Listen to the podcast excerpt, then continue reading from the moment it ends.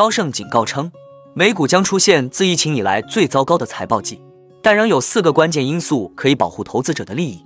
另外，美国整体 CPI 数据料将保持稳定，但核心通胀数据可能不是美联储想要看到的，这也考验着美联储五月加息决心。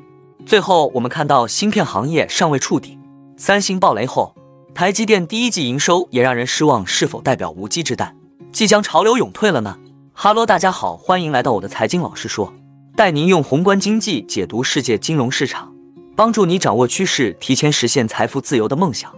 如果你也对股市投资理财以及宏观经济市场感兴趣，记得订阅我的频道，打开小铃铛，这样你才不会错过最新的影片通知哦。那我们就开始今天的节目吧。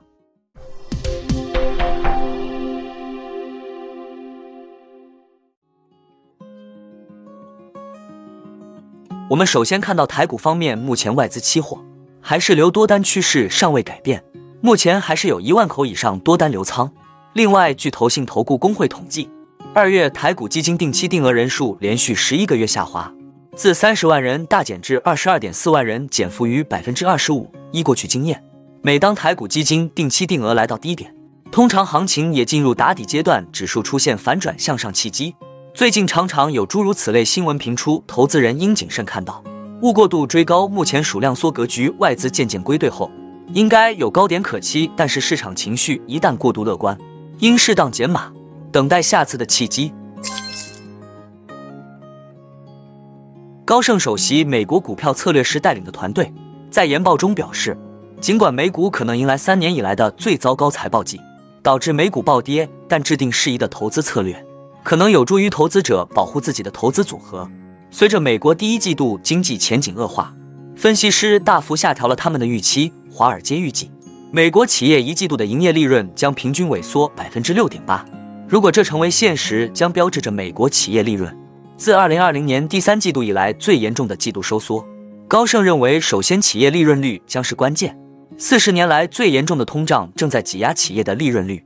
上个季度标普五百指数成分股公司的利润率下降了百分之十一点二，超过了预期的百分之十一点一。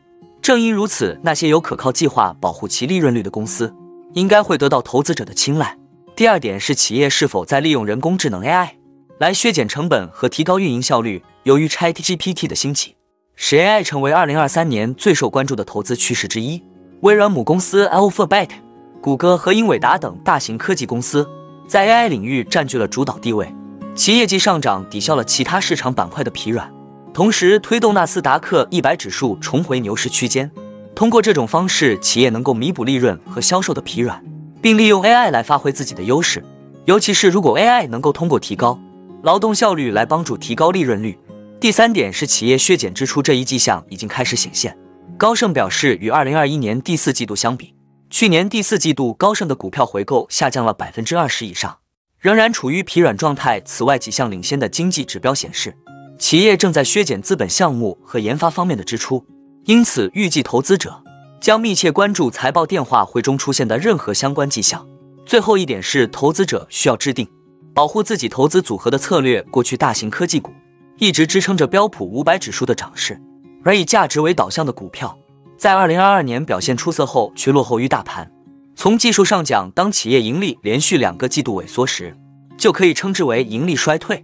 虽然盈利衰退通常与更广泛的经济衰退同时出现。但情况并非总是如此。从历史上看，在经济衰退期间，标普五百指数成分股公司的每股收益总是会下降。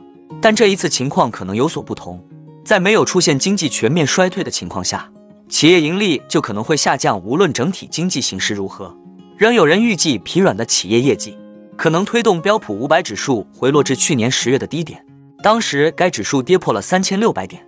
FatAT Hermes 首席股市策略师。主张采取防御型的投资策略，重点关注价格较低的价值股、小盘股和国际股，以及具有较低风险和较高股息收益率的行业。我们仍喜欢现金和美债。经济学家普遍认为，美国三月份通胀形势基本稳定，预计消费者价格指数 CPI 月度涨幅将与过去半年基准线持平。在美国经济面临银行业危机以及潜在衰退的大环境下。这将考验美联储在五月维持二十五基点加息步伐的勇气与决心。经济学家普遍预计公布的数据将显示，不包括食品和能源的核心消费者价格指数将环比上涨百分之零点四。经济学家们认为，该项指数更好地反映了美国普通家庭面临的基础通胀的程度。有经济学家指出，尽管美国的银行体系面临压力，经济也有放缓迹象，但通胀仍然保持在高位，且自二零二一年一月以来。主要因服务价格增速而高企的核心通胀，同比涨幅，经济学家预期三月核心通胀为百分之五点六，或将首次超过整体通胀。继二月之后，预计核心通胀率将再度显示出强粘性。因此，有经济学家认为，核心通胀数据对于美联储来说可能不是一个好消息。这可能有助于美联储在五月会议上再次加息的这一预期。继上周五的顽固非农数据后。市场的焦点正在转向本周三晚间公布的三月 CPI 数据，并试图窥探美联储的持续行动是否正压制通胀。同时，这一数据很有可能将一锤定音美联储五月的货币政策决议。上周五公布的三月非农就业数据显示，美国企业上月招聘步伐明显放缓，失业率却意外下滑。市场开始重新评估对美联储的加息预期，因为这一数据可能不足以。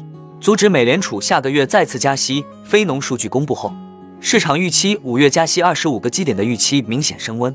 期货交易员压住五月为最后一次加息幅度为二十五基点。而在最新的非农数据公布之前，CME 美联储观察工具显示，五月暂停加息的概率高达百分之六十。如今五月加息二十五基点的概率却高达百分之六十三。此外，交易员们仍然预期美联储年前将降息至少两次。但降息后的终点预期高于非农公布前。二月，韩国央行暂停加息进程；三月，加拿大央行兑现承诺暂停加息。韩国与加拿大央行也成为全球首批暂停加息周期的主要央行。此后，澳大利亚联储等央行接连开启暂停加息。经济学家普遍认为，加拿大、韩国和秘鲁央行在未来几日都有可能维持基准利率不变。加拿大央行在当地时间周三。可能会第二次维持基准利率不变，预计基准隔夜利率将维持在百分之四点五，这一十五年来的高位。几乎没有迹象显示加拿大经济正在放缓。三月份加拿大就业人数连续第四个月超过预期，工资增幅再次超出政策制定者认为与通胀降温趋势相一致的水平。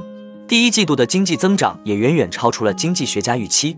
此外，美联储官员未来一周的讲话日程繁多。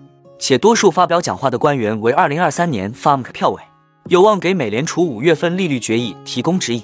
投资者均需留意他们对美联储后续加息步伐的看法。当前，多数美联储官员们仍然不断强调，努力应对棘手的通胀问题和缓解美国银行业危机不冲突。台积电销售额连续第二个季度低于预期，显示全球电子产品需求持续疲软。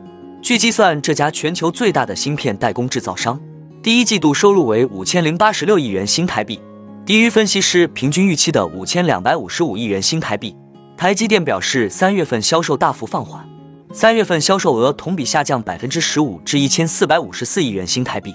该数据表明，由于不断上升的利率、飙升的通货膨胀和持续的银行危机，继续打击消费者信心，芯片行业的低迷尚未见底。国际数据公司的最新数据显示，第一季度全球个人电脑发货量暴跌百分之二十九，首当其冲的是苹果公司的 Mac 系列电脑，而台积电又主要依靠苹果、其他 PC 制造商以及任天堂等消费电子品牌维持销售。台积电已将今年的资本支出计划削减至三百二十亿至三百六十亿美元，低于去年的三百六十三亿美元。今年一月，该公司高管曾表示，他们预计以美元计算。该公司上半年的销售额将以中高个位数的百分比下降，但下半年业务将有所回升。台积电的竞争对手三星电子也在削减其存储芯片产量。此前，该公司公布了自2009年金融危机以来最低的季度利润。三星电子披露的初步核实数据显示，第一季度营业利润六千亿韩元，同比暴跌百分之九十六，远不及分析师平均预期，创下了2009年以来的新低。同时，三星电子称将把存储芯片产量削减到有意义的水平，而在此之前，三星的态度是绝对不会人为减产。从全球范围来看，芯片行业销售额继续遭遇暴跌。当地时间四月六日，美国半导体产业协会公布最新报告显示，二零二三年二月全球半导体销售额总计三百九十七亿美元，同比大跌百分之二十点七，也创出二零零九年以来最大的跌幅。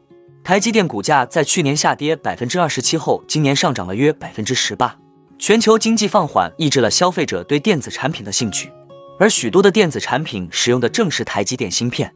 但该公司及其客户预计，长期电子产品需求将继续增长。最后，我们总结一下，台积电这个价位不算便宜了。台股的护国神山第一季也算撑起了指数。成为亚洲地区第一涨幅。第二季开始，台股去年年度财报也将陆续公布，虽属于过去式，但上个月三月份营收皆已公布完毕。第二季开始，基本面是否还能接续这次资金行情，我们继续拭目以待。不晓得看完今天的内容，你有什么看法呢？欢迎在底下留言跟我们分享哦。那我们今天的节目就先分享到这里。你也喜欢用宏观经济看全球投资的机会吗？如果你也喜欢这样的内容。记得帮我点赞以及订阅分享，YouTube 的大数据就会再推荐类似的影片给你哦。那我们下一支影片见了，拜拜。